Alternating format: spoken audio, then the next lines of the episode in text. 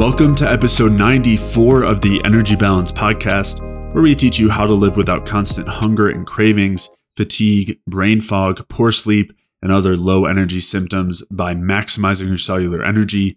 I'm Jay Feldman. I'm a health coach and independent health researcher. And joining me again today is my good friend Mike Fave. Mike and I have been studying health and nutrition together for a long time now, and Mike also draws on his experiences from working within the healthcare industry. This episode is part two of our discussion going over a paper regarding the effects of stress on our mitochondria. And in today's episode in particular, we'll be discussing why uncoupling is harmful in certain contexts and how the polyunsaturated fats or PUFA cause constant low grade uncoupling.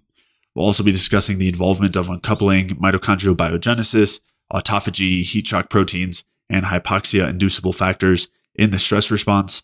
We'll also go over how stress prevents our mitochondria from effectively producing energy, how chronic stress causes insulin resistance, high blood pressure, weight gain, depression, and cardiovascular disease, how sugar and fat cravings result from stress and why listening to them is actually beneficial, and how adaptations to stress get passed on through generations. If this is the first time you're listening into this podcast, then after listening through today's episode, I'd highly recommend you go back and listen to episodes one through seven where we took some time to build a foundation as far as the bioenergetic view of health is concerned. To check out the show notes for today's episode, you can head over to jayfeldmanwellness.com slash podcast, where you can take a look at these studies and articles and anything else that we reference throughout today's episode. And if you are dealing with any low energy symptoms or chronic health issues, maybe these are related to some of the issues we've been talking about throughout these uh, the series or part one, in terms of insulin resistance and blood pressure issues, weight gain, depression, cardiovascular disease, and other related chronic health issues, or if you're dealing with any other low energy symptoms, this could be chronic cravings and hunger, low energy or fatigue, chronic pain, weight gain, digestive symptoms, brain fog, poor sleep, hormonal imbalances, or various other low energy symptoms or chronic health issues, then head over to jayfeldmanwellness.com slash energy where you can sign up for a free energy balance mini course where I'll explain how these different symptoms and conditions are really caused by lack of energy. And I'll also walk you through the main things that you can do from a diet and lifestyle perspective to maximize your cellular energy and resolve these symptoms and conditions. So to sign up for that free energy balance mini course, head over to jayfeldmanwellness.com slash energy. And with that, let's get started.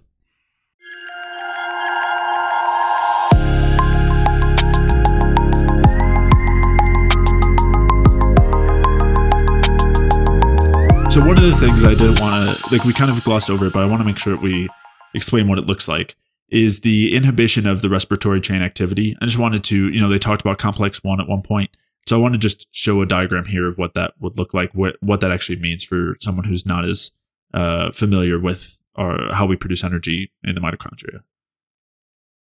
Okay, so just the basics here as far as mitochondrial respiration goes. This is just showing it with glucose coming in, but of course you could have fatty acids coming in as well uh, or ketones at some points and things. But anyway, so we have glucose going through glycolysis and then through the citric acid cycle, also called the Krebs cycle. And that produces NADH and FADH2. Those are also produced in glycolysis. They're also produced in beta oxidation if you have a fatty acid coming in or a fat coming in. Uh, and so those products then go over to the electron transport chain, which is still inside the mitochondria, but it's not you know, supposedly along the, the membrane. And there are four complexes here of what's called the electron transport chain. And the this again, the ideas here being is that when the electrons are dropped off and transported along this chain, it creates what's called a proton gradient. And then that proton gradient is used to produce ATP. And so the important piece here just being that various all sorts of different toxic things or I mean, it depends on what you consider toxic, but uh, tons of different things can block the function along any of these processes. Uh, but specifically, they were talking about glucocorticoids blocking complex 1 here, which blocks the offloading of electrons from NADH and the conversion to NAD.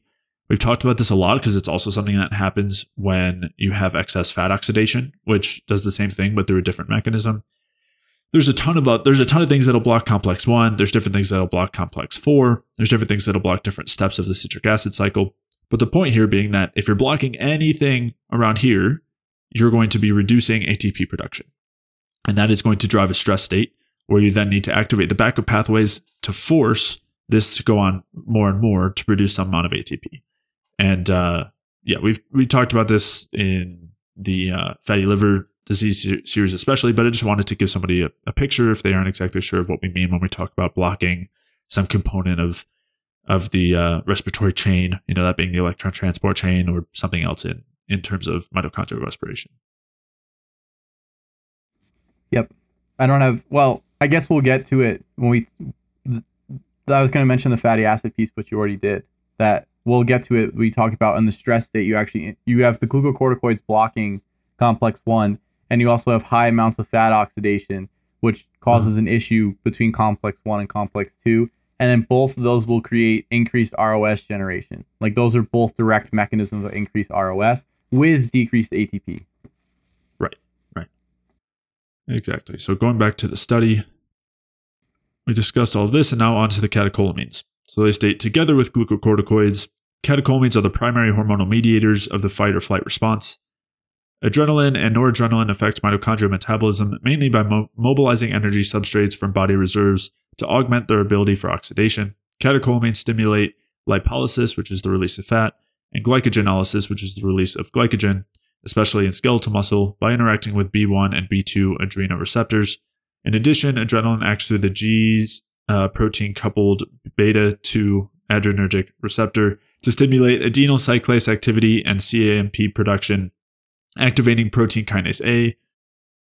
Those are all second messengers in the cell. Just right, exactly. Yeah, it's just talking about the, the mechanisms the through which. Yeah, exactly. And this signaling pathway modulates numerous processes by stimulating phosphorylation of the CAMP response element binding protein CREB and by activating peroxisome proliferator acti- activated receptor gamma uh, coactivator 1 alpha, so PGC 1 alpha, which exerts downstream effects that stimulate mitochondrial biogenesis and oxidative phosphorylation, thus controlling adaptive thermogenesis in adipose tissue and, and skeletal muscle. And we talked about this before in the box. That's a, the PGC1 alpha is what we were talking about before, where if you have enough during stress, you can meet a demand, but if you have too much, you get mitochondrial biogenesis, but you can also get cardiomyopathy.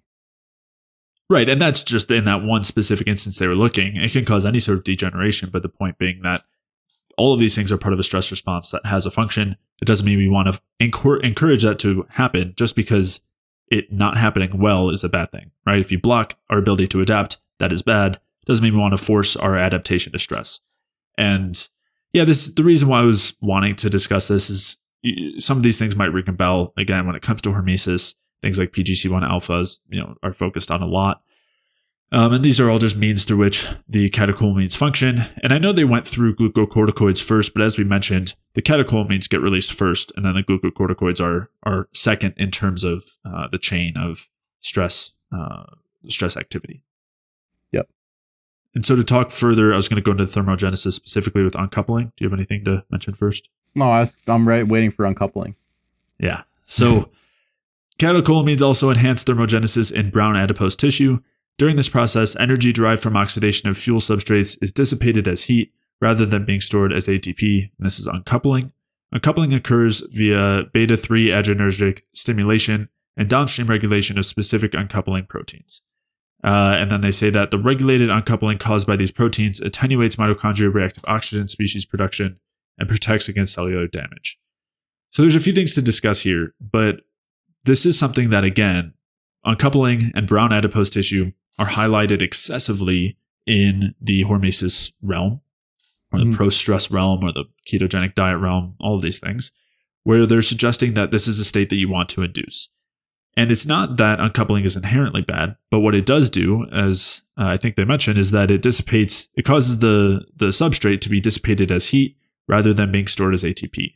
And it's a way to burn off extra substrate if there's excess substrate and you already have enough ATP. So that's the beneficial situation. We've talked about this before, but you produce a lot of energy. That leads to, and I guess I'll show the other uh, diagram real quick, the one that I just had. Overfeeding up. increases uncoupling as well, which is kind of what you're getting at.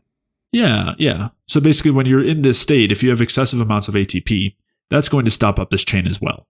And so uh, there's that will lead to reactive oxygen species production, uh, and that will lead to uncoupling, which we'll get to in a second. But it's not harmful in this state because you have a lot of ATP, you have a lot of CO2, which isn't shown in this diagram.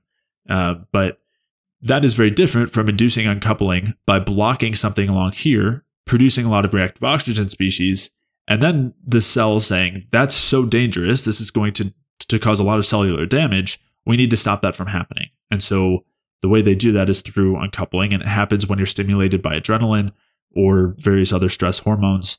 Uh, and, it also happened, as you mentioned, Mike, in response to fat oxidation. And so that looks like this. So this is uh, showing an uncoupling protein. This one's showing uncoupling protein 1 where what it's doing is instead of having the proton gradient that allows for us to produce ATP, it removes the gradient by allowing the protons to come back through. And so what this means is that we're not producing ATP anymore and it stops the production of reactive oxygen species. So it's kind of like if you had a car and you threw it in neutral and revved the engine a lot. You're using gas, but you're not going anywhere. And in a state where the engine wasn't working well and it was producing smoke or you know, it was all sorts of damaging things going on, that's helpful, right? You you want to like you want to stop that from happening, and that's what the uncoupling protein allows for. Uh, but in a state where you actually want to go somewhere, where meaning you want your body to do something and function, you want to be producing ATP, and so this is beneficial in the context that you uh, you need to turn off oxidative stress, or in the state that you have high ATP levels and you're you don't need more, so you can burn off the extra, extra substrate you have there at the moment. And then you can also, it'll also activate other backup things like increasing mitochondrial biogenesis, which again, we have two situations here. One, you're producing more mitochondria because you've got really effective energy production and you want to produce more, and drive complexity and better function. Or two, you're trying to adapt to future stress and you're doing this in a low ATP state. And so that's where that difference comes from. But another thing that will do the same thing that this uncoupling protein will do is polyunsaturated fats. So if this membrane is made up of a lot of polyunsaturated fats, you'll have it'll be leaky leaky to these protons, which will make your mitochondria much less coupled and make it so that you can't produce ATP as efficiently. Mm-hmm. And again, that's not ideal. We want really tightly coupled mitochondria. You want to produce that ATP really, really effectively, and then allow that to create uncoupling. You don't want to have already decoupled mitochondria that can't produce ATP efficiently. And you see this, you mentioned this before, Mike. We talked about it in terms of aging and polyunsaturated fats in the membrane, where the species that have more polyunsaturated fats here and are more leaky, they have higher metabolic rates, but they produce less energy and they age way faster and they, they have way shorter lifespans. Whereas the um, animals that have much more saturated membranes are much less leaky, they produce energy much better, and they live a lot longer and they function a lot better and they have better, you know, higher uh, brain complexity and things like that. Now, within a species, a higher metabolic rate, which is when the this is constant and there's no more PUFA in here, but you have a higher metabolic rate. That means you're just producing more ATP, and that's associated with reduced aging. So that's the kind of separation there. But the point being that when you have the equivalent of uncoupling, it drives aging um, in the wrong context. And yeah, I'll link back to those aging episodes. I think I already mentioned I would. So uh, that'll kind of explain uh, that concept in more detail. Yeah. Also, when you have when you have more PUFA inside the membrane there and you're running higher amounts of fat oxidation, then you and you're creating larger amounts of ROS, that ROS is more likely to attack that PUFA. You're more likely to get perox- peroxidized fatty acids.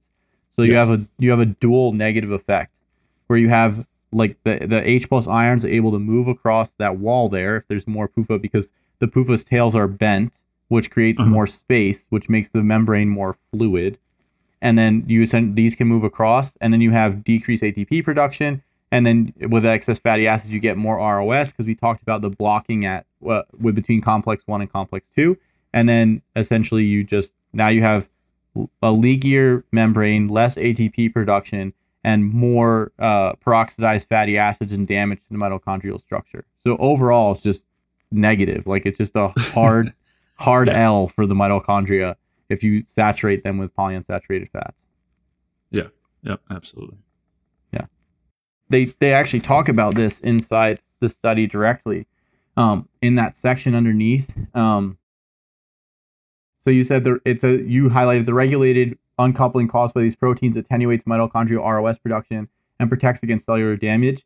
uncoupling protein 2 and 3 regulate protein proton leakage in the heart, which can be part cardioprotective in ischemia preconditioning or pathologic in ischemia reperfusion models. Increased activity of uncoupling 2 decreases insulin secretion from pancreatic beta cells. Conversely, uncoupling protein 2 knockout mice display increased beta cell mass and retain the capacity to secrete insulin in the face of chronic hyperglycemia or hyperlipidemia. In addition, uncoupling protein 2 knockout mice produce more superoxide, which chronically activates the NF, uh, NF kappa beta, nuclear factor kappa beta system, and increases resistance to infection. Of note, mice without uncoupling protein 2 are more susceptible than normal mice to chemically induced colon cancer, implying that a general reduction of uncoupling protein 2 activity might have un, uh, undesirable side effects. This is important because essentially what you're seeing is that um, the uncoupling protein 2 is a release valve when you have too much ROS. It's protecting the cell from that excess amount of ROS. Now, when you get rid of uncoupling protein 2, like they did in these transgenic mice, they basically spliced out the uncoupling 2 protein from their genes so they didn't they couldn't produce the protein. Then they the mice they produce larger amounts of superoxide, so larger amounts of reactive oxygen species now protected them in infection because the respiratory burst from immune cells are are it's essentially like bombing microbes but it also increased their susceptibility to cancer because the cells had large amounts of ROS being generated at the mitochondria and specifically in the colon. The other thing that was interesting here is that the increased activity of uncoupling protein 2 decreases insulin secretion. Why would it do that? Well, if you have cells that are overloaded with substrate and producing large amount of ROS because they have blocks and they're uh, they're increasing uncoupling protein 2 to dissipate the protons and lower ROS, uh, uh, dissipate the protons as heat and lower the ROS um, that's being produced, then you don't want to have insulin driving more substrate into the cell. That would be counterproductive because you're already having a bottleneck.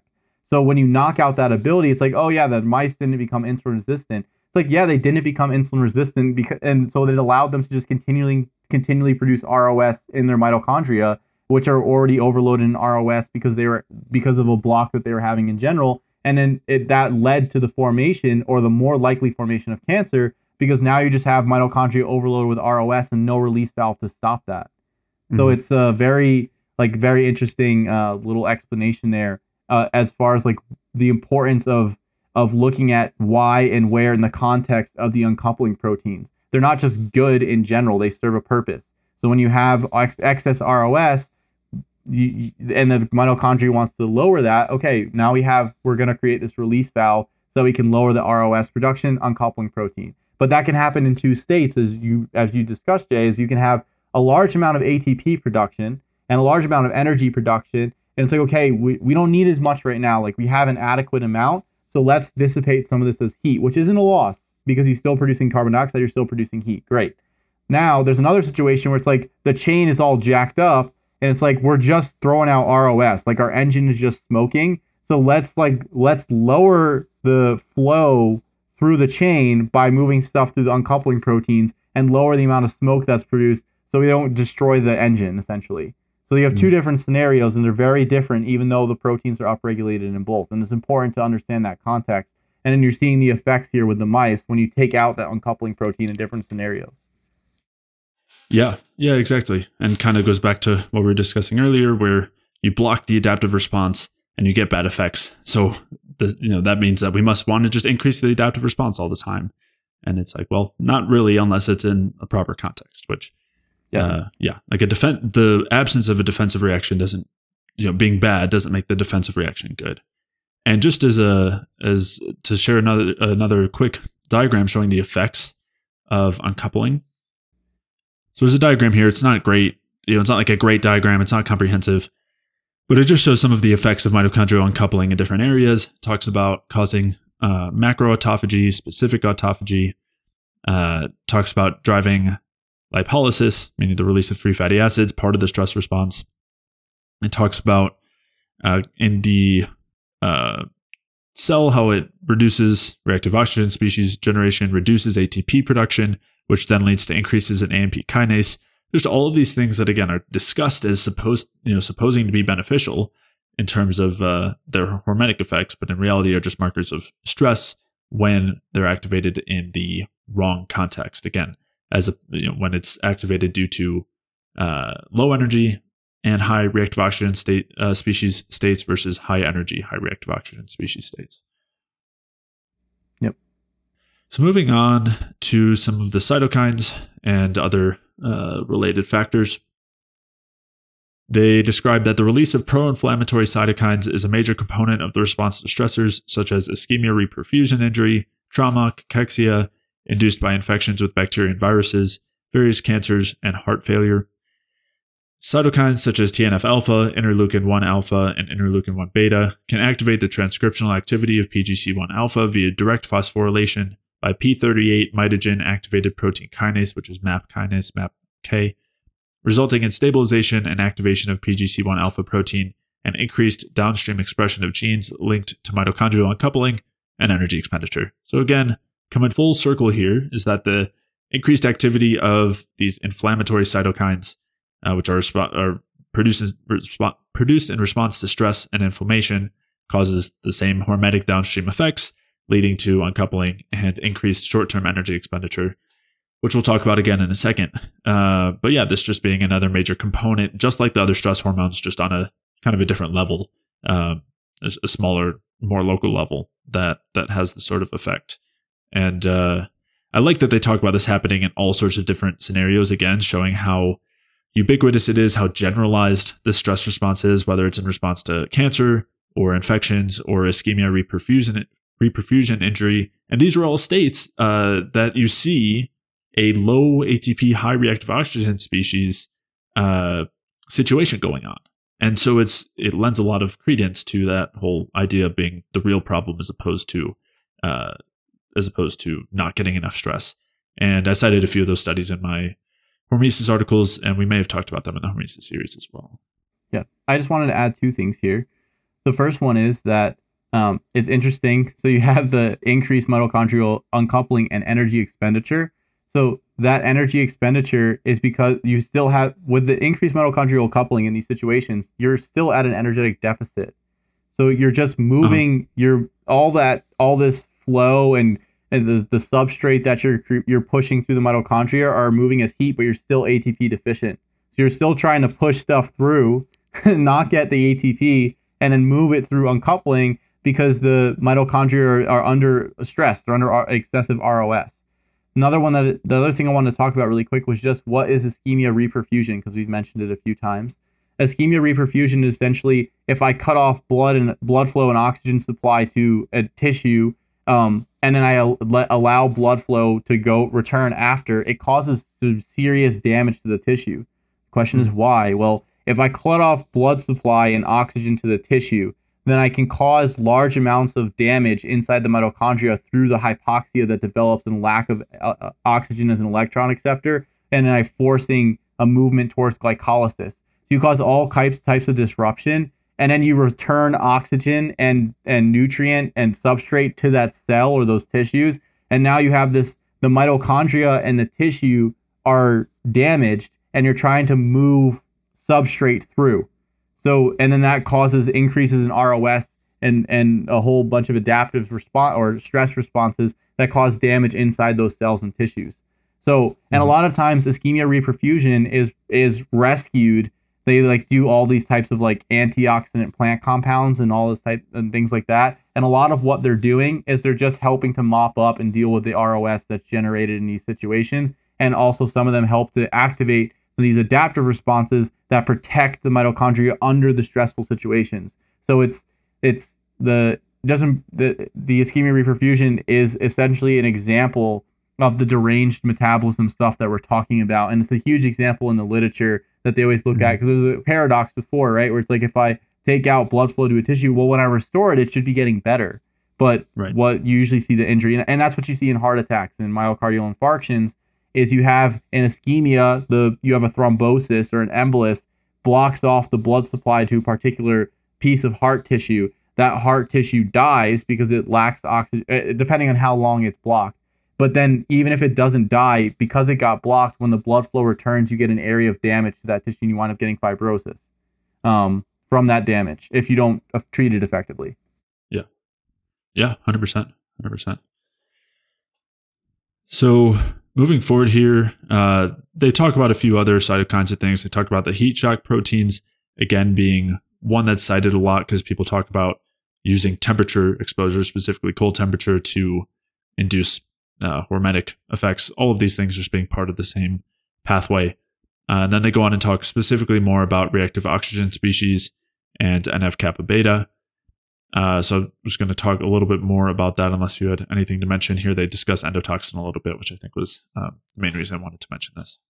I just wanted to say with the heat shock proteins, this one, this one always kind of gets to my nerves a little bit because like, oh, we want to induce these proteins, and because they're gonna refold all the like improperly folded proteins, and it's like, why were they improperly folded in the first place? yeah, and the, why? Yeah, why aren't they just naturally getting, or like not naturally, but why aren't they being refolded on their own, just like autophagy? Like, why do you just, why do you think you just have a bunch of damaged cells laying around waiting to undergo autophagy? Like, that's not how, how that works. Yeah, and then they say here. They say the heat shock proteins constitute a highly conserved and functionally interactive network of intracellular chaperones. So the chaperones are just kind of like these these uh, complexes that go and and um, attach the proteins and can fix their structure essentially. And they say that this disaggregate, refold, and renature misfolded proteins resulting from various environmental and phys- physical and chemical stresses.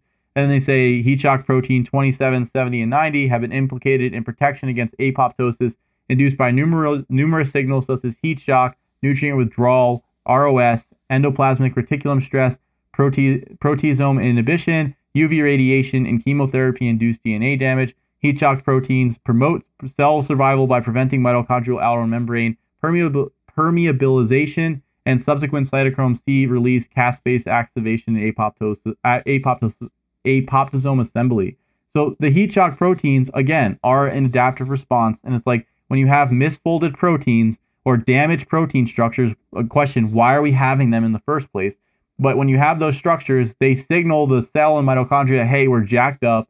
We need to we need to, you know, start over. So we're gonna implode and then we're gonna like the body will make use of the components or re- reassemble them or get rid of them, whatever it is, and you make a new cell, whatever it is. But the heat shock proteins stop that from happening because they go and they fix those proteins. So are they good in a situation where you have a bunch of misfolded or aggregated proteins, etc.? Sure, sure, that's helpful to be able to to fix that. However, the question is is why are you having those misfolded damaged proteins in the first place and should we be inducing them the heat shock proteins? Like am I going to go do something for example, like generate large amounts of ROS or cause nutrient withdrawal so that I have damaged proteins and then oh wow, I'm, a- I'm activating my heat shocks and now I'm better. I no, I'm going to avoid those situations in the first place so that I don't have to activate the heat shock proteins because the proteins didn't become aggregated or misfolded from the start. That's the that and that's a lot of the same arguments. It's the same thinking with all these mm-hmm. different pathways, but the heat shocks are another one. Those ones I always laugh a little bit because it's like, um, let's let's get a team to fix this broken house because we built it like crap in the first place. it's like why don't yeah. you build a house the right way to start? Right or it's like let's start breaking down this house so that somebody else will come and fix it yeah. like get rid of it like you know it's like i don't know maybe you're like trying to create an insurance claim or something you know so you damage the car yourself so that it can get scrapped and you can get a new one yeah yeah. Anyway. So moving on to some specifics here and again i, I like talk I, I like this next part because they discuss things like ionizing radiation and endotoxin being part of these same pathways or activating the same pathways.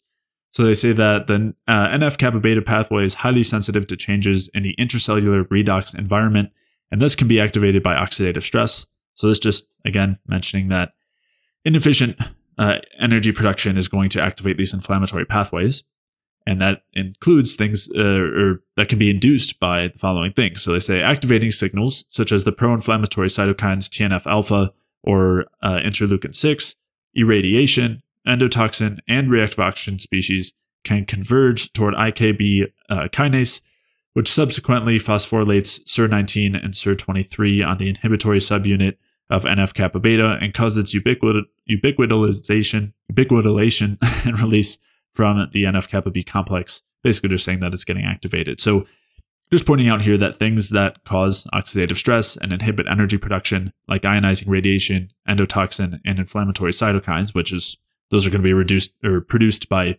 any stress uh, factor that's causing stress uh, is going to induce uh, NF kappa beta, the NF kappa beta pathway. Um, and they go on and they mention this again. Also, there's one other pathway here that there's a reason specifically why I like to to mention this one. So they say uh, another protective mechanism against reactive oxygen species derived cell death involves local activation of of CJUN and terminal kinase, which is JNK, in the mitochondria, a pathway particularly significant in tumor cell progression. And the reason I like mentioning that one is because there's a study cited by none other than Robert Lustig, one of his main studies, I believe, that he uses to put forth his idea that uh, fructose is a metabolic poison, just like alcohol, and it causes fatty liver disease, and, and on and on. And it's a study where they gave rats a ton of fructose, and uh, I want to say it was independent of glucose, and it caused this major stress reaction that activated this JNK pathway, which is an inflammatory pathway. So for one, if someone's in favor of hormesis, they should be in favor of of ingesting fructose because it activates this hormetic pathway that they all are trying to activate through other means anyway. Uh, so you might as well get your little doses of fructose throughout the day for your little amount of hormesis. Again, I don't understand why they just decided that some stressors are not good and some are good, um, when from their view, fructose really shouldn't be any different. But then when you look at that study further, they actually, uh, for the second, for like the treatment, they used something that blocked the metabolites of polyunsaturated fats. Um, one of the, it, I want to say it blocked the LOX enzyme or some product of the LOX enzyme. And it completely inhibited the effect of the fructose in activating these stress pathways. So basically, even if you ingest, if the rat ingested way too much free fructose, uh, it still wouldn't even activate these stress pathways unless there was PUFA uh, and PUFA metabolites available. So anyway, that's why I like highlighting that part. Yeah, with these ones, um, I want to highlight two things. So on the NF kappa beta pathway, the section that you read underneath it, it says the P50 and P65 dimer trans. So those are the units of NF kappa beta that will they then move thereafter to the nucleus, or so they move to the nucleus and bind to the kappa beta domain of target genes, initiating transcription of several antioxidant genes, such as manganese superoxide dismutase and uh, uh, gamma glutamyl cysteine synthetase. And essentially, what they're doing there is when you have this exposure to oxidative stress or excess ROS, NF kappa beta gets activated and then it signals the antioxidant enzymes to come and help deal with that oxidative stress. Because a lot of people are like, oh, well, this is good. It's like, well, you, you have these enzymes being upregulated because you're you're signaling high amounts of ROS. So it's mm-hmm. like it's it's good because it helps to deal with the ROS, but you the goal would be to avoid signaling large amounts of ROS from the beginning. And I think that that's that's an important distinction, right? It's like let's cause a damaging situation and then that will induce these protective factors to come on board. Or let's why don't we just avoid causing the damaging situation in the first place? Like there's yeah that's that was the first one i wanted to and i don't know if you want to add something to that jay before i talk to the next point. Yeah so i just thought of a good analogy. I don't know why we haven't thought of this one before. Um, but it's like so firemen are really they're great. They're really helpful for putting out fires, and it's really good to have them. But that doesn't mean we want to be creating fires so that the firemen have a job to do, right? We just want to make sure that there are firemen available, but we still want to minimize the amount of fires that we create. Like the fires yeah. are not a good thing just because firemen cleaning them up is a good thing. And so when you do a study where you block, like you take away all the firemen and you create fires and it's really bad, it doesn't mean that you want to just get the firemen like active all the time, always putting out fires. You just want to have the firemen there so that you they can be there if needed, but you don't want to be creating more and more fires. That's that's like the the misnomer there is just because the firemen get activated when you create fires does not mean you want to create fires, but you do want to have firemen. Yep. Yeah, exactly. The second one I wanted to talk about really quick is it's the it's on the left side. It's the bottom starting paragraph. This is a generation of ROS. Uh-huh. And what it says is the generation of ROS from mitochondria is a major signaling pathway in response to varying oxygen levels. Cells exposed to hypoxia activate the transcription uh, hypoxic inducible factor 1, which is HIF1, and downstream targets that regulate glycolysis, mitochondrial oxygen consumption, erythropoiesis, angiogenesis, and cellular survival. This pathway is a major pathway, I think, for cancer. Um, and the reason I say that is when you start to create these situations with larger amounts of hypoxia, this factor eight hypoxia inducible factor one comes on board and it it what happens is the mitochondria start to shift towards glycolysis because you don't have oxygen, so you can't run cell respiration, and then the uh, mitochondrial oxygen consumption will would like have to concurrently decrease because you don't have the oxygen, and then you have erythropoiesis, so you have increase in red blood cell production. Why? Because now the cells are saying, hey, we don't have enough oxygen. So the body's saying, okay, we're going to make more red blood cells to carry oxygen to the tissues. And then we're going to increase angiogenesis. Same thing. We're going to increase the production of, uh, of vasculature to sup- that supplies to the tissue so that we can bring more uh, red blood cells on board to supply more oxygen. And then these things also, they help to promote cellular survival. But when you don't have that oxygen, as we talked about, you create a lot of damage inside the mitochondria from the ROS, and then you shift towards that lactate metabolism. And that lactate metabolism metabolism is what we see with the Warburg effect. So there's these these stress pathways. It's like yes, this is like if you if it, it's a, an intelligent system, right? Where it's like okay, we don't have enough oxygen, so we're gonna we're gonna build we're gonna build all these things so that we're lowering our oxygen consumption, but then we're increasing our oxygen supply through red blood cells, vasculature, um, and then we're also we're, and then we're moving towards glycolysis, so we're not using as much oxygen. The mitochondria aren't using as much oxygen, et cetera, et cetera, et cetera. But that's that's pathology still, because those all of those adaptive changes, if chronically maintained, can lead. These are like these are all features, minus maybe erythropoiesis, that you see in cancer. You see increased angiogenesis. You see um, increased lactate production, and then you see increased um, uh, like you change, you see changes in mitochondrial oxygen consumption. So there's a, it's, I just like pointing that out. Again, the body isn't made, has adaptive processes, but there's only so much that the body can adapt to. So when you have, ex- it's the same thing. If you have extended activation of this situation, this extended hypoxia, then th- eventually these adaptive processes break down and they wind up causing their own problems. For example, like a cancer, where you, the cancer drives angiogenesis to itself the cancer moves towards that lactate metabolism. So just important things I think to to keep in mind and seeing this like this switch with things where you initially you can adapt, but then after a while, boom, you have you're now you're in problems. Now you're in metabolic dysfunction. Now the mitochondrial machinery is destroyed. There's an excess of ROS, et cetera, et cetera, et cetera. Mm-hmm. Yeah, yeah, hundred percent. So moving on, they begin to discuss the specifics of what's going on in the mitochondria in acute and chronic stress. And so, in first talking about acute stress, they say tissue oxygen consumption and total energy expenditure are increased during the initial phase of the acute stress response. We mentioned this already, but they had focused up until this point just on what was happening outside of the mitochondria with the release of substrate. But so they're saying inside, you have increased energy expenditure. Indeed, energy expenditure is initially enhanced by as much as 200% Despite significant hyperglycemia, the observed decrease in the respiratory quotient, uh, an RQ of 0.8, suggests that a significant, a significant portion of this energy derives from lipid oxidation occurring primarily in the mitochondria. So I guess just to pause there, they're saying that this these stress pathways will almost will as much as double uh, our energy production in order to deal with the major energy demand that's on hand.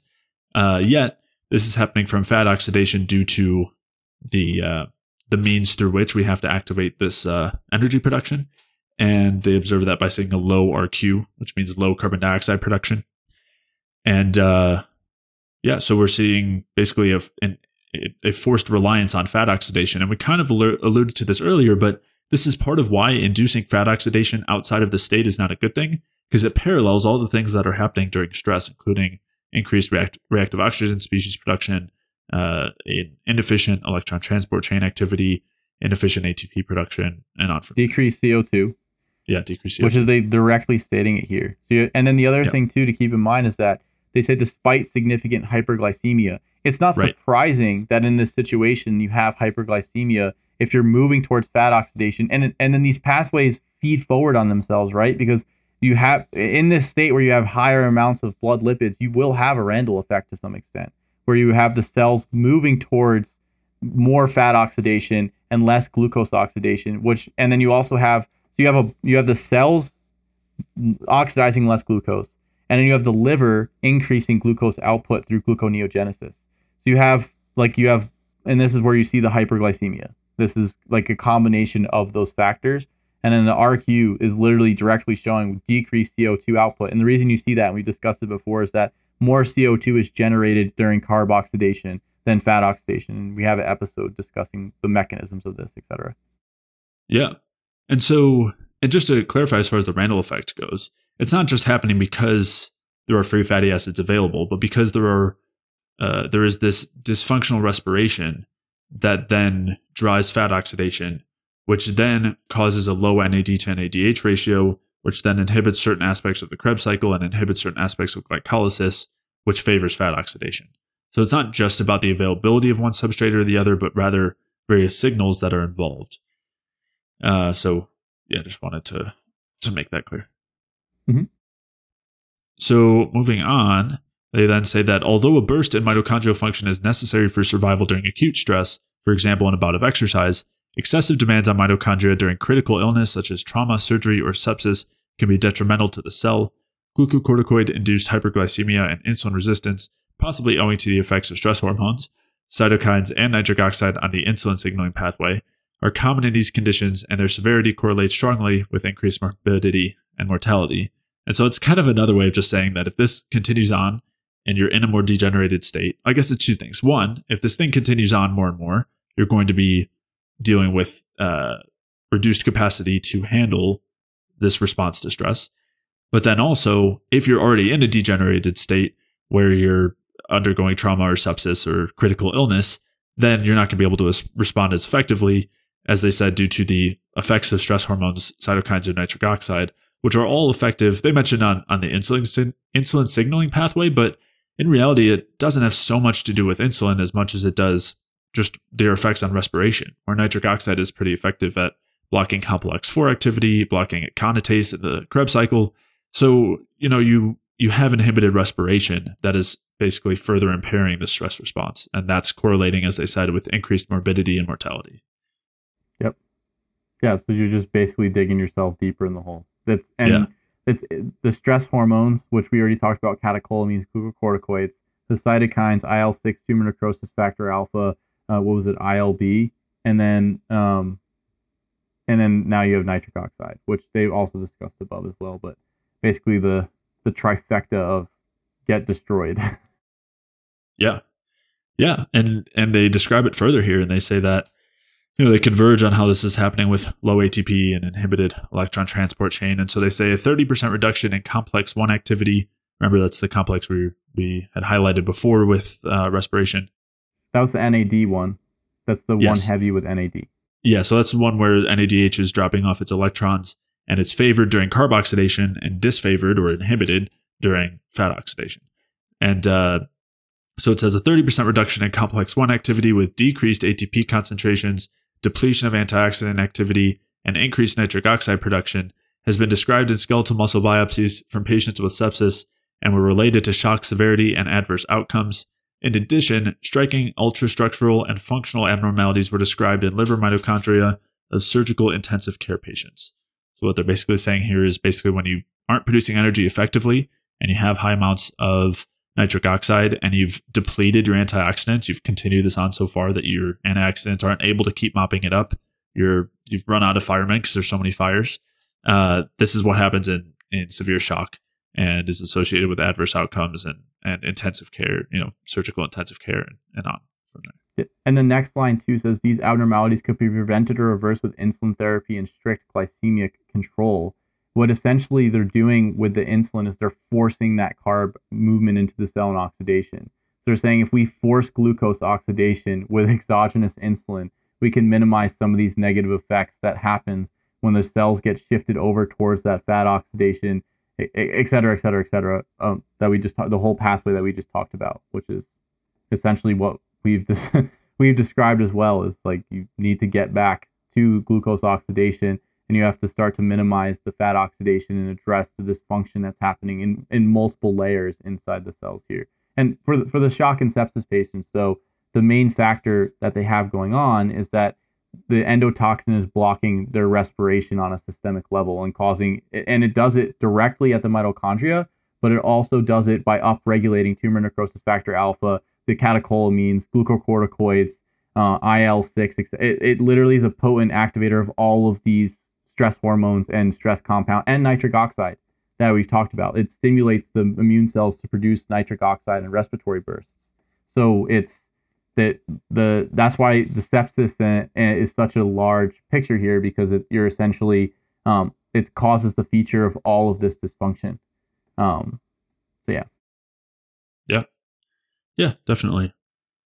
So that essentially describes what's going on in the acute stress situation. We have the burst of backup energy production through driving fat oxidation at a major cost.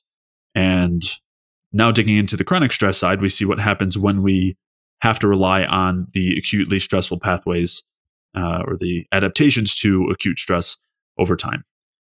So they state here that although glucocorticoids are crucial for survival during stress, excessive cortisol secretion or chronic administration of synthetic glucocorticoids at pharmacological doses, endogenous or exogenous, Cushing, Cushing syndrome respectively, have long been associated with hypertension, depression, immune suppression, osteoporosis, and the metabolic syndrome, uh, which they describe as visceral obesity, insulin resistance, dyslipidemia, hypercoagulation, and arterial hypertension, as well as atherosclerosis and cardiovascular disease.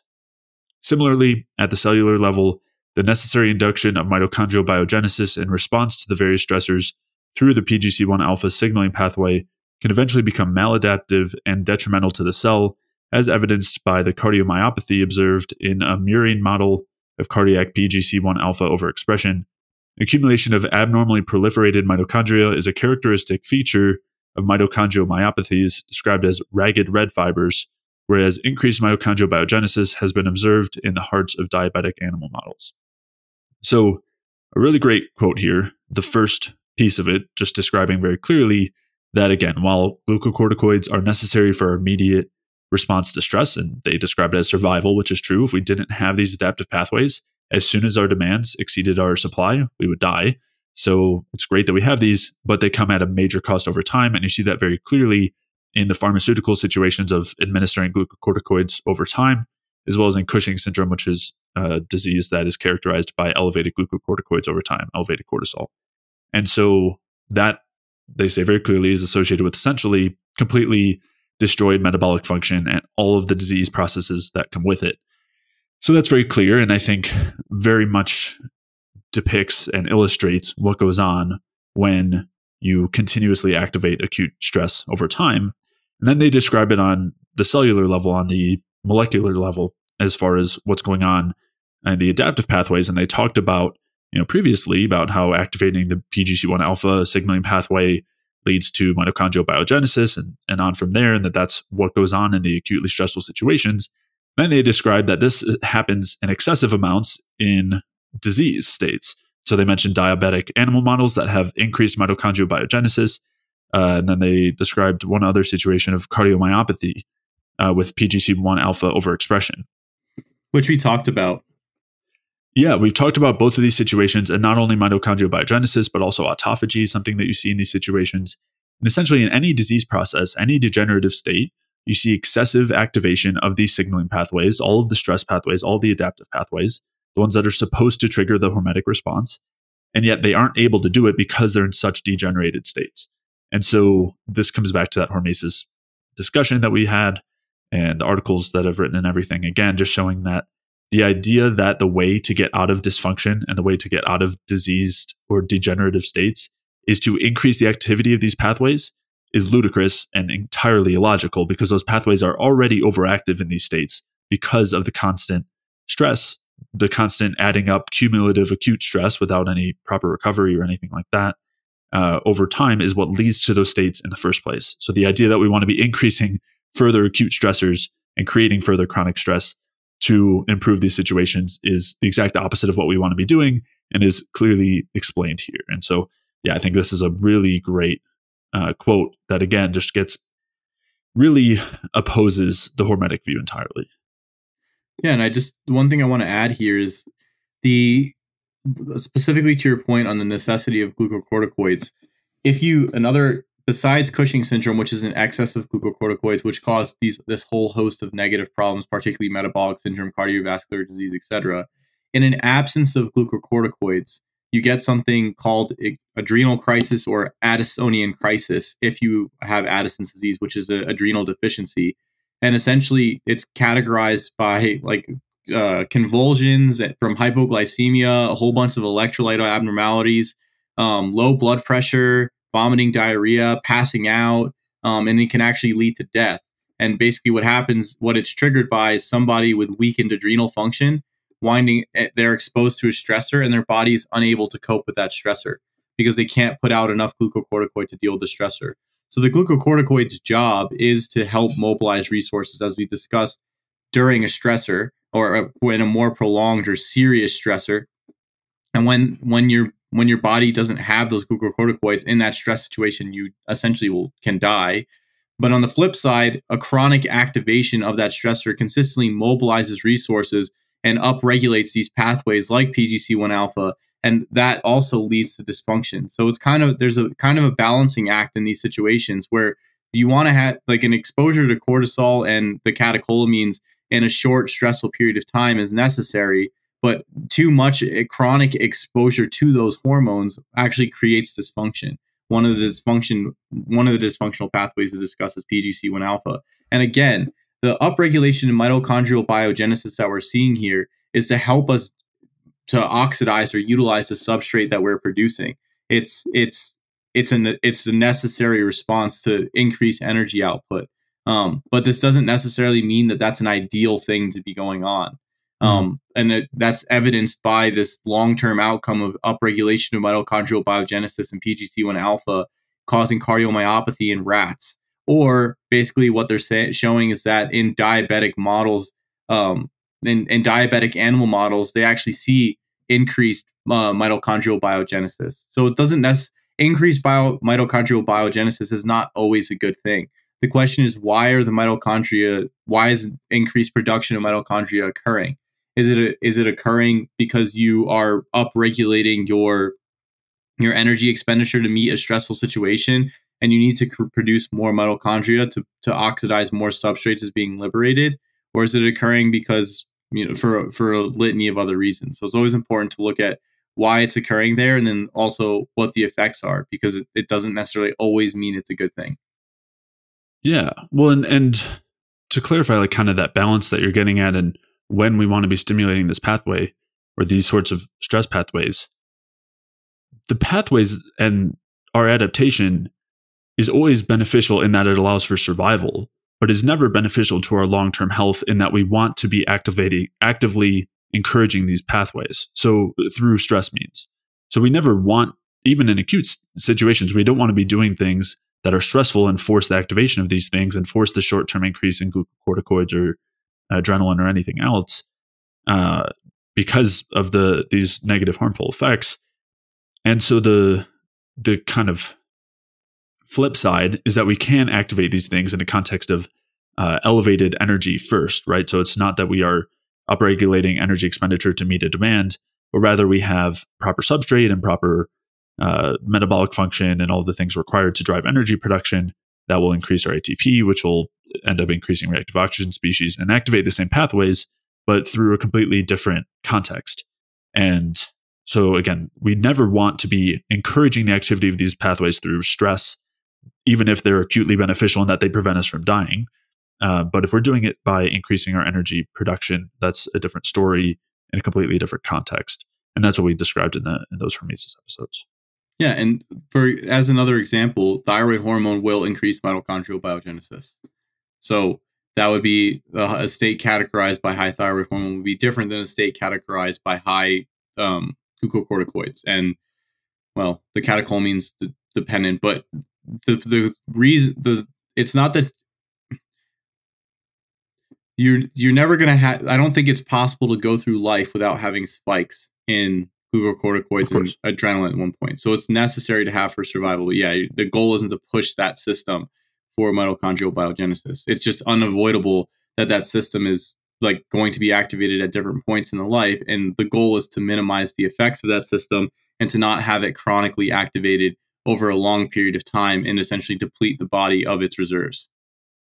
And just because people get hung up on this acute versus chronic idea, doing things intentionally uh, that are acute to activate this pathway is still harmful. It's still completely uh, at odds with our physiology when it is done in with the intention of increasing those stress pathways, uh, as opposed to, as you said, this being a byproduct of other of things that are otherwise beneficial.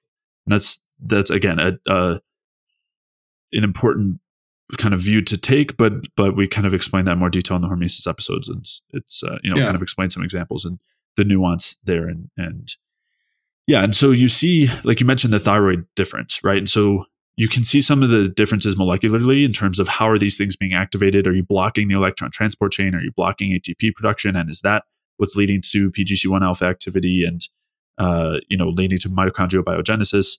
Or are you doing it by increasing ATP? So you see differences molecularly like that, but you see the representation in the hormones. So if you're doing something that's supporting thyroid hormone activity and increasing these pathways versus something that's increasing adrenaline and cortisol and increasing those pathways, that's a clear sign that the adrenaline and cortisol one is going to be doing this through stress, whereas the thyroid hormone one tends to be doing it by supporting metabolic function and increasing energy production. So that's you can kind of see it on both levels, and both are helpful when you're trying to evaluate whether something is more on one side or the other. Yep. All right. So moving on in the chronic stress uh, side of things, they then uh, so they're talking a little bit about things that go on during um, stress and our ability to deal with stress and how glucocorticoids are involved there. And they mentioned that glucocorticoids induce uh, increased appetite and food seeking behavior. And they're talking about this in terms of psychological stress uh, or just stress in general. They said that stressed individuals report a preference for sweet and savory foods and binge eating. And they mentioned that these metabolic effects are essential in replenishing energy reserves acutely after stressful activity, such as intense exercise. Then they say, however, a craving for high sugar containing and fat containing comfort foods during chronic psychological stress can be deleterious. Comfort foods appear to reduce anxiety by reducing activities of the HPA, the hypothalamic pituitary adrenal axis, and of the anxiogenic corticotropin releasing hormone, CRH system of the amygdala.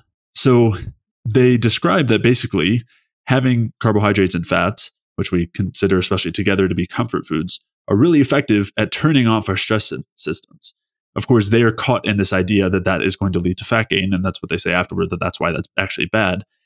Uh, but we've explained why that's not the case. I'm not going to, you know, we've had you know multiple episodes uh, describing that. But yeah, turning off the stress systems when you, they get activated by replenishing fuel and replenishing energy is the absolute best thing that you can do. It minimizes the stress.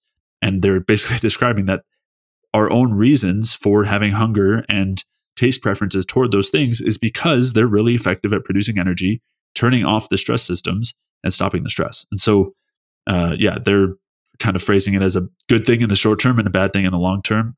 But I think it's kind of a misguided view, a very common view. But we've, uh, you know, kind of explained why that is uh, not what causes fat gain.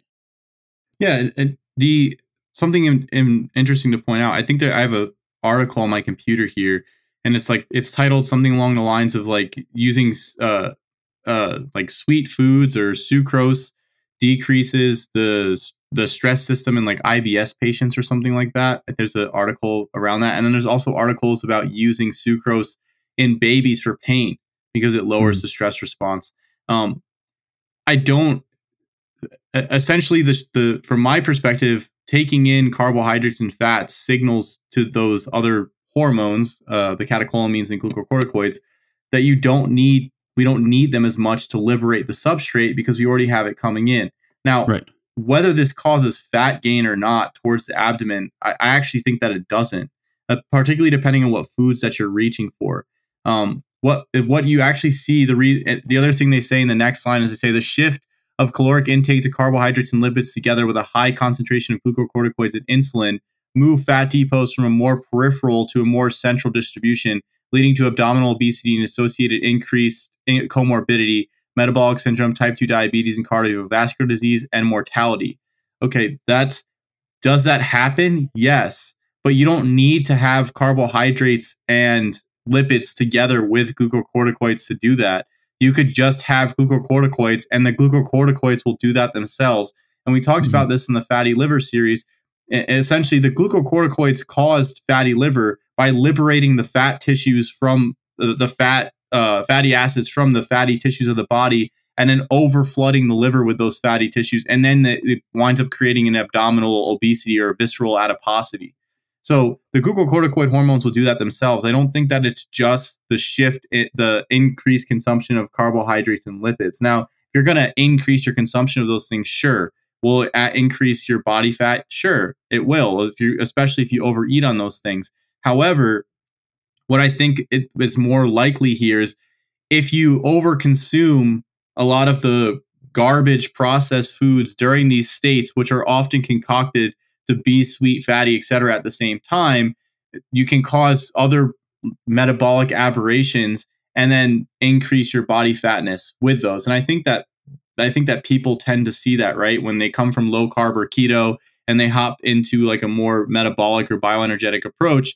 A lot of the food choices that can be discussed in that in that frame are to some extent processed foods like so and it's not that they're necessarily bad but coming from that state, there's already a predisposition with those elevated hormones. And then if you're having any gut issues or things like that, you're you can exacerbate those problems, which is why my, the recommendation from our end would most likely be to focus your carbohydrate intake on fruits and fruit juices and things along those lines that are less likely to cause a microbial disturbance while simultaneously providing nutrition and vitamins and minerals and turning off the stress response because you want to have the carbohydrates and fat. You want to turn off that stress response. That's the stress response is driving the adiposity. So if you mm-hmm. don't turn off the stress response with carbohydrates and fats, what do you do? You just continue to have the stress response and then you continue to still put that central adiposity on and develop all these other issues maybe with slightly less body fat if I don't know, it maybe not because depending on the essentially what it comes down to is what's the carbon fat source that you're using here. You need the carbs and fats to turn off the stress response and replenish stores. And you want to do that, but you want to make sure in this state you are in a in a delicate metabolic situation because you have these chronic elevation of these hormones. You want to make sure that you're doing it in in a, a intelligent way instead of you know a kind of free for all um, type of way and focusing on less nutrient dense carbohydrate sources and fat sources that may also be problematic for the microbiome and depending on the fat source may actually make the mitochondrial situation worse. So it what it i guess the key points to, to drive home here what is actually driving that movement towards the metabolic syndrome cardiovascular disease etc it's the the extended stress response from the glucocorticoids and catecholamines. What turns that off carbohydrates and fats. What ha- what do people crave when they're under those stress responses? Carbohydrates and fats. Why? Because it turns off the stress response. What that means is using carbohydrates and fats is actually helpful during a stressful period, but it's important to use the right types of carbohydrates and fats so that you can minimize the extended effects of the these hormones because you're in a kind of a delicate situation metabolically. And that's essentially what it comes down to. I, I disagree with their interpretation here overall um, because they kind of blame it on the combination, and it's not necessarily the combination; it's more that hormonal pathology.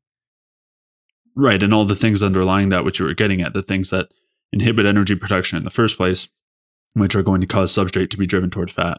And that's what we focused on during those weight loss series, that weight loss series. And it's funny because they completely contradict themselves, right? They say carbs and fats are really effective at turning off the stress response, turning, you know, decreasing glucocorticoids uh, at those higher levels you know, at the like higher up at the things that you know the hormone levels that increase the glucocorticoids at the first place uh, in the first place. And they say, well, when you have carbs and fat and high stress hormones, then you're going to increase fat gain, even though they just said that those things decrease fat gain.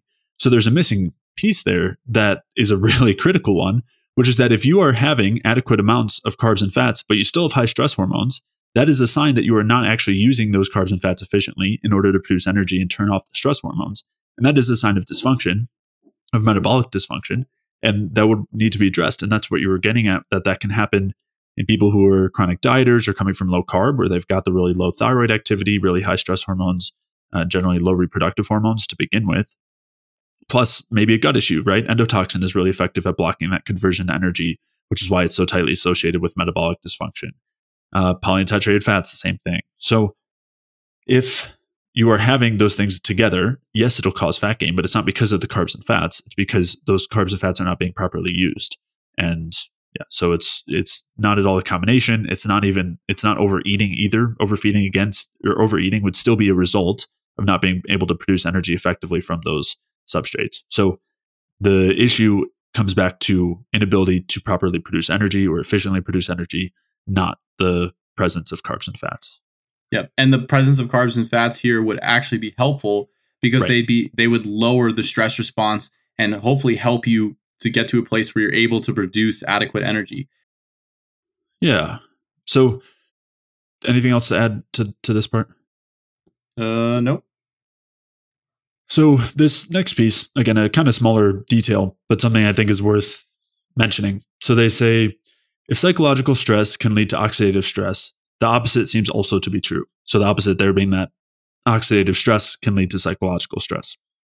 And they say overexpression of two antioxidant enzymes, glyoxalase and glutathione reductase 1, in the mouse brain was associated with increases in anxious behavior.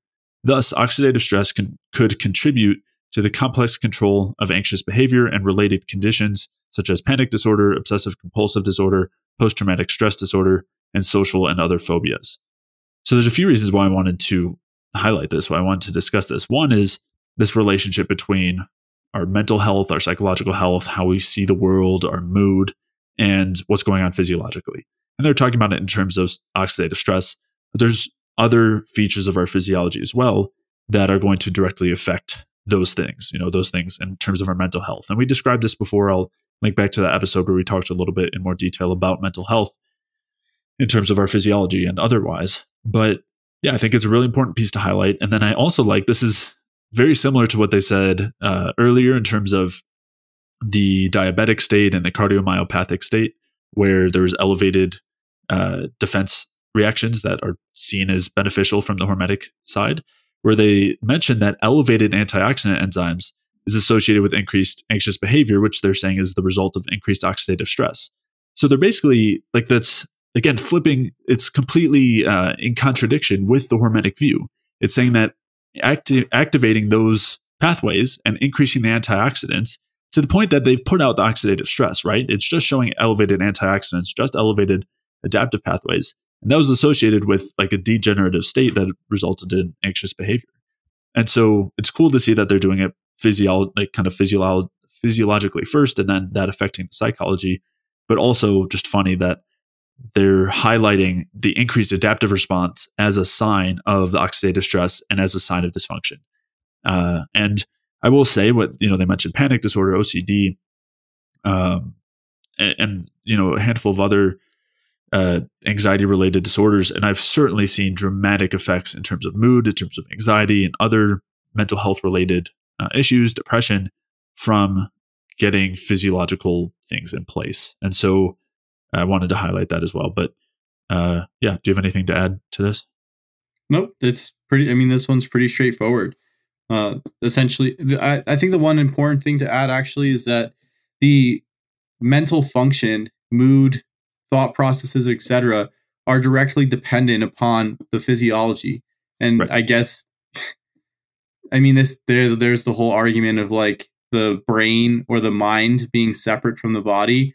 Um, I'm not gonna. Well, I guess I guess I'll cover it here, but uh, I don't think that there's any separation. I think that consciousness is a product of the physical structure and the processes that are involved in that structure. So if you alter those processes, then you can then you send you effectively alter the consciousness. There's not some separation where you just have mind and then you have tissue, and the mind inhabits the tissue. It's the the mind is a product of that tissue. So Mhm. the when you have situations where the tissue is undergoing oxidative stress and largely the oxidative well the oxidative stress can be derived by a lot of things but usually it's something in some perturbation in the metabolic function then you also see subsequent um, perturbation in mental function.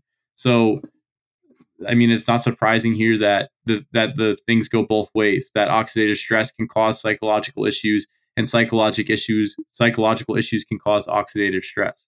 And like that there's a blurred line between between what's causing what i think in a lot of circumstances um For sure. yeah and they, they talk about it above they say prolonged physical and psychological stress can each, each induce oxidative damage. In one recent study, psychologists uh, psychological stress in mothers of children affected by chronic illness was associated with increased blood concentrations of oxidative stress markers and genetic modification, namely telomere shortening. Um, telomeres are a different story, but they go on to basically say that mitochondrial DNA um, is much more prone to oxidative stress. So they would also expect that the mitochondrial DNA would have been would have had issues as well. So just eh, something interesting to note there, and I guess a little like uh, I mean a philosophical question to some extent. Yeah. Yeah. Yeah. And something we did dig into in that previous episode of mental health, kind of talking exactly as you said about there not being such a separation between mind and body, so to speak. But yeah. what you were just mentioning there is a nice segue into this next feature feature here, which is we're just going to talk about this for a brief moment, but talking about kind of inheritance of the stress response through mitochondrial DNA. And we've talked about this. We've kind of talked around this before. We haven't done a, bit, a deep dive yet, but we're going to in terms of heredity, evolution, genetics. Um, but basically, kind of hear what they're describing and highlighting and illustrating is that our environment directly affects our health through all these mechanisms that we're describing that center around energy availability. And that then does get passed down as a way to further adapt to the environment. And they talk about that happening through mitochondrial DNA. And so they're talking about mitochondrial DNA haplogroups, which are just kind of sets of, of mutations that have occurred in response to an environment. And so here they describe haplogroup H. And so haplogroup H, the most common in European populations, has been associated with enhanced respiratory chain activity and more uncoupled mitochondria. These qualities would enable the additional heat generation required to adapt to colder climates during evolution as well as the enhanced ability to fight infection, hence offering a selective advantage that would explain the predominance of that haplogroup in European populations. Indeed, recent uh, provocative findings connected mtDNA mitochondrial DNA haplogroup with sepsis associated mortality. Namely, the haplogroup H was a strong independent positive predictor of disease outcome in patients admitted to the intensive care unit for severe infection. These intriguing findings open new frontiers in mitochondrial and population genetics. And again, something really important to highlight here is that this was environment first. So it's not like somebody has just randomly gotten some gene and they're stuck with it. Uh, instead, this is all just basically looking at our genes as a way to adapt further to our environment. And it gets passed down, but can continually change. And that's what they're describing here something that happened in a way to adapt to colder environments uh, and forcing more heat generation, and also happens to be better at fighting infections. And I don't think those things are so coincidental, right? Because you're going to be much more susceptible to infections when you have lower body temperature, when you're in a colder environment. And when you have to make adjustments in order to deal with the cold, meaning driving more energy toward generating heat as opposed to generating, or uh, more substrate toward generating heat as opposed to generating energy, there's an energy cost there. And so that choice, you know, if you only have a certain set unit of of substrate available and you're dri- driving more of it toward heat and less toward energy, there's a cost to the energy then. It's exactly what we talked about if you were, you know, in the fitness series, if you were uh, forcing excessive exercise and putting a ton of energy toward that, that's less energy for the rest of your physiology to function well.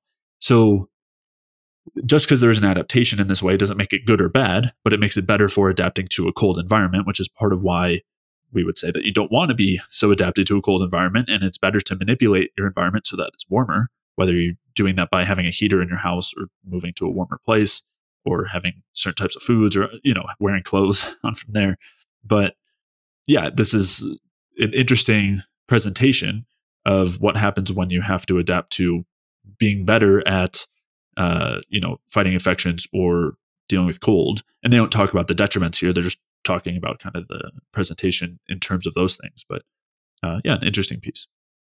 Yeah, I don't. I'm the most the most interesting thing for me there is just that the interaction between environment and uh, and the genetics. You know, because there's this yeah. idea.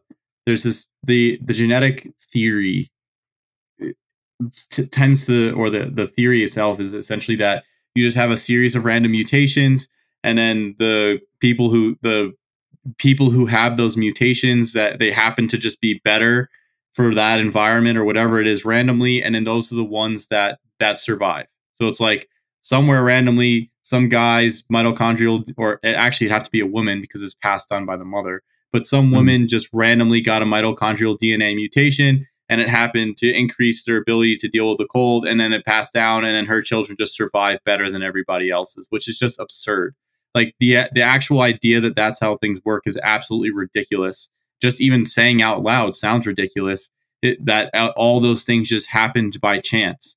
What seems more likely is that the the organism was placed in an environment they were exposed to more cold and then the organism's basically structure at, over time adapted to better handling the cold and then it was passed it through and it's it's not just the one organism adapts but it's the organisms adapts over a course of a couple generations or so um, passing on to their kids different ad- survival advantages and whatnot. And this is especially interesting to me that the, a genetic idea or perhaps the genetic dogma would be considered here in light of the discussion of genetic of mitochondrial genetics up above where they say let me see if i can find it.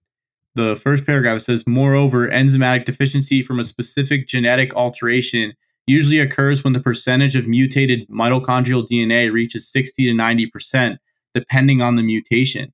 So here they're they're talking about like a mitochondrial mutation and in a genet in the context of genetic dogma, which would assume that you need to have this mutation occur and then it, that's random, it just happens whenever and it gets passed down and, and it happens to confer some type of random advantage. And then the, the the subsequent generations just outcompete all the other generations. It, it, it just is like it sounds ridiculous. But then to go on and discuss that in order for uh, in order for uh, a specific enzymatic deficiency or a change in the mitochondria to like function to occur, you need to have 60 to 90% mutation of the mitochondrial DNA. So you'd have to have a massive alteration in the DNA randomly. And and the when they talk about the the the alterations in mitochondrial DNA here, the way they discuss it is through oxidative stress or damage, and actually actually not being a good thing. So you need to have some type of like terrible circumstance to drastically mutate the mitochondrial DNA, and then it's to somehow confer some protective advantage randomly that would then be passed on to future generations that outcompete other generations. Like the whole idea is just insane. It's more like the or again, the organism goes into the environment and it, the organism starts adapting to that environment, and over generations you start to see changes. That seems way more likely and makes much more sense overall in the context. And I think that you know I, think we continue to see evidence for that, and I, I, find it. I mean, that's why I highlighted that point personally. I found it very interesting. Yeah, and there are there is uh, you know other evidence for that too. You know, where they change the environment of different organisms and see very clear, distinct changes in uh, in mutations and you know changes in DNA expression that completely change even the outward appearance of the organism. So those are things again we'll have to dig into when we get into the evolution series, something that I'm excited to do at some point, but gets kind of keeps getting pushed farther down. But there is some other great evidence for it too. Of course, as you were saying, this could be explained by randomness. It doesn't seem like it makes a lot of logical sense, but there is actual good evidence that it is not induced by randomness that we'll have to dig into in the future. Yeah. That the randomness just seems highly improbable. Just yeah. Well, and, and there's a lot of evidence that it's not even the case at all. Like that is not what's responsible for it. But yeah yeah, even on the surface, doesn't seem to be very logical or probable at all. So, uh, wrapping up here, I think the only other thing to mention was just kind of their conclusion here. I think we mentioned this earlier. They still subscribe to the hormetic model up here. They're talking about caloric restriction being a good thing, and you know it, it's really crazy considering the rest of the paper because you would think that it would make it clear that that's not the way to go. But anyway, uh, they conclude here, and just wanted to highlight uh, what they state is that low power or burned out mitochondria are associated with numerous diseases of public health significance, such as sepsis, the metabolic syndrome, and type 2 diabetes. Thus, it appears reasonable to envision a rapid increase in efforts to exploit the unique properties of mitochondria and the development of selective therapeutic agents aimed at increasing mitochondrial resilience to stress and preventing or alleviating the burden of many stress related disorders. And of course, the kind of funny part here is that you know they have to come back to some sort of commercial pharmaceutical type uh, reasoning or or uh, solution, right? Where they mention uh, what was it, the development of selective therapeutic agents aimed at increasing mitochondrial resilience to stress and, and alleviating the burden of stress. And it's like we don't need some sort of very particular pharmaceutical agent to do those sorts of things. Uh, you can just do it by eating good food, avoiding polyunsaturated fats, you know, fixing your gut health, eating enough food, not calorically restricting, moving, you know, exercising, but in a, in a good amount, not just to burn excessive amounts of calories, you know, reducing the excessive stress in your environment and on from there. And of course, there are certain supplements, certain compounds that are certainly helpful along the way, but the broad solution here is not just to be taking some pill that they come up with, which undoubtedly will have to come at a cost if it is making up for these things. Because it, unless it is literally energy in a pill, unless it's literally some sort of absorbable ATP that you can take or infuse or something, which is just kind of with the way things work is very far fetched. Uh, for that to actually work in a way that would help because it would have to get into the cell and, and you know you don't want a lot of ATP just kind of randomly circulating and things like that. So it's not really reasonable at least currently. And, and if you are going to try to stop the adaptation to stress and uh, avoid the energy depletion that happens or or the response to the energy energy depletion, it will have to come at a cost. You can't just skip those steps because they're as they as they described in this paper, that's how we adapt. That's how we survive. That's how we respond to these things so that we we can continue to function. So we don't want to block anything like that. Um, and the only real way to improve resilience to it is by supporting uh, our ability to produce energy. And so, of course, there could be some therapeutics that help with that. Maybe they're going to block certain aspects of uh, polyunsaturated fats, or maybe prevent them from being integrated into the cellular structure. Uh, maybe things to block endotoxin absorption and whatnot. So those things, I mean, if you're thinking about it in those terms, there could be things that help. And obviously, a lot of the supplements that we talk about help in those sorts of ways. Um, or help in other ways to support our ability to produce energy. But if the foundational things aren't in place, those things can only help so much. Yeah, it's environmental manipulation, and like there's a there's a you can affect the organism directly with all these random obscure compounds, but you can also just make sure the organism lives well, which is yeah. ultimately what the outcome is: good food, uh, low stress or, or decreased stress in uh, environments with lots of different types of in, interesting stimulation um, relationships yep. for humans relationships sunlight etc like i think those things go a long way more so than this random mitochondrial gene therapy the other thing is a yeah. lot of the stuff is like a lot of the problems and the chronic disease stuff that are discussed in these situations they don't have to develop the the fact that they are developing is act, like clearly aberration and that wasn't seen before. The newer mm-hmm. and a lot of this, a lot of the stuff is related to the current environments, excessive amounts of stress, and then also just pollution, and then crap diets, just like absolutely crap diets. So, yeah. and a lot of that can come from a lot of people's, a lot of, a lot of these solutions can come from adjusting the diet and adjusting the lifestyle and, and at the most basic level and then afterwards then you can try to do more specific things if if more if there is more needed there depending on how far gone the indiv- an individual system is but the foundation as you said the foundational components have to be there first because those are the things that went wrong in the beginning i'd say nine times out of ten to cause the dysfunction. The actual genetic mutation problems like the genetic diseases are extremely rare. They're extremely extremely rare.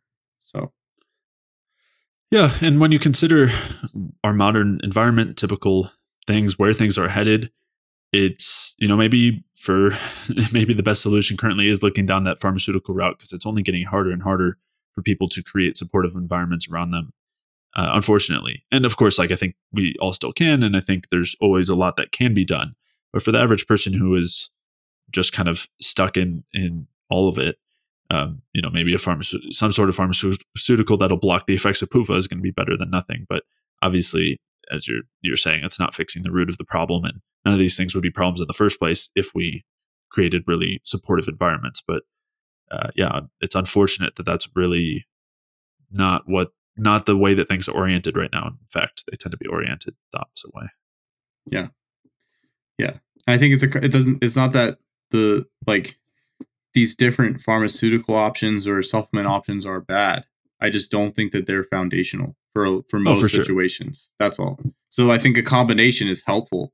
But yeah, I'm not. I'm like kind of I'm not saying it tongue in cheek, but I'm not like actually saying that that's a good solution. It's more like things are like with where things are at. Uh, it's you know things are unfortunately so far from optimal that you know I guess we're just kind of left with that that uh much worse solution if you want to call it that you know band-aid kind of approach but yeah i'm i think that is like i'm just i'm just it was supposed to be more of just a, a point kind of a critique about where things are at societally as opposed to actually support for that mode of intervention yeah well i mean the mode of intervention they discussed are kind of like they get extreme right like mitochondrial dna transplants and like yeah. like like giving mitochondria like a mitochondrial transplant like it, it's the it's the same le- it's the same western medicine ideology oh, yeah. Around how to do things just like now it's just getting to like mo- like more minute levels right so it's like it your heart is your heart's not working so we're not going to transplant your heart we're going to transplant your heart's mitochondria it's always just like we're going to cut something out or and give it like replace with something else or we're just mm-hmm. going to like upregulate the pgc1 alpha pathway or the TFAM pathway or whatever it is. Like it's always some it's always this like very reductionistic, we're gonna hit this one pathway and just solve all the problems, looking for some magic bullet. And it I mean it makes for like endless amounts of research, but I haven't I'm not seeing like we're not seeing these magical things happen from these new fangled drugs or whatever, like the immunotherapies and whatnot that that have been promoted and yeah.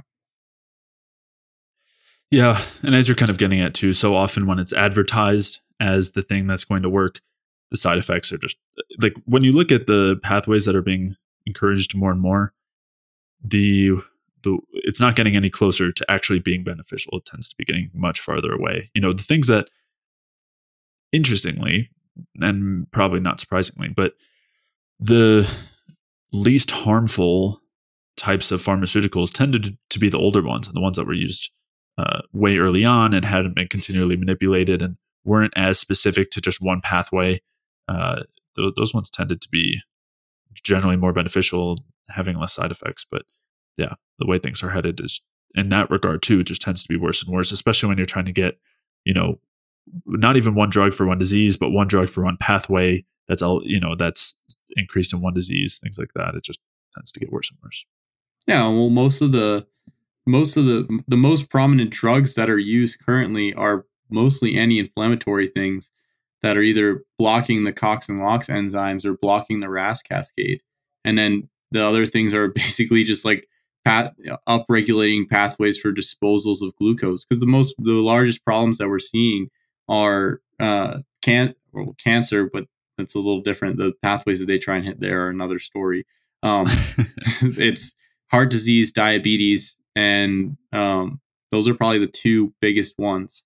And then like lung pathology, COPD, and things like that. Uh, and a lot of the drugs that are treating those are blocking the RAS cascade, blocking the LOX and COX enzymes, or they're uh, trying to stimulate some type of anti-inflammatory function in the lungs. And then besides that, obviously infections, which is antibiotics. So the, all the, a lot of those drugs are still old, or the ideology around how they should work are still old, and now they just have combinations the newer immunotherapies for autoimmune diseases or for cancer and whatnot, which the, they they're questionable in their effectiveness overall, and then also their side effect profile. I mean, those are very specific drugs that are blocking very minute pathways and have a whole, as you said, a whole litany of terrible side effects, like increasing risk of cancer, tuberculosis, other rare infections, etc., and then a whole host of other very questionable they're based they're immunosuppressants. So, but all a lot of it is coming down to blocking inflammatory pathways. It's literally what the drugs are trying to do. Yeah, yeah, and of course there are different ways to do that. Some much less harmful than others. Yeah, yeah. All right, that's going to do it for this series discussing the effects of stress on our mitochondria and metabolism. If you did enjoy it, please leave a like or comment if you're watching on YouTube. And if you're listening elsewhere, please leave a review or five star rating on iTunes. All of those things really do a lot to help support the podcast and are very much appreciated. To check out the show notes for today's episode, you can head over to jayfeldmanwellness.com slash podcast, where you can take a look at these studies and articles and anything else that we referenced throughout today's episode. And if you are dealing with any low energy symptoms or chronic health conditions, this might be related to various uh, symptoms and conditions we've discussed today, might be various symptoms or conditions that you've been trying to improve using stress or hormetic means. This could be things like chronic cravings or hunger, low energy or fatigue, chronic pain, weight gain, digestive symptoms, brain fog, poor sleep, hormonal imbalances, or various other low energy symptoms or chronic health issues. And if you are dealing with these issues, then I'd highly recommend you head over to jayfeldmanwellness.com slash energy, where you can sign up for a free energy balance mini course, where I'll explain how these different symptoms and conditions are really caused by a lack of energy, and I'll also walk you through the main things that you can do from a diet and lifestyle perspective to maximize your cellular energy and resolve these symptoms and conditions. So to sign up for that free energy balance mini course, head over to jayfeldmanwellness.com slash energy. And with that, I'll see you in the next episode.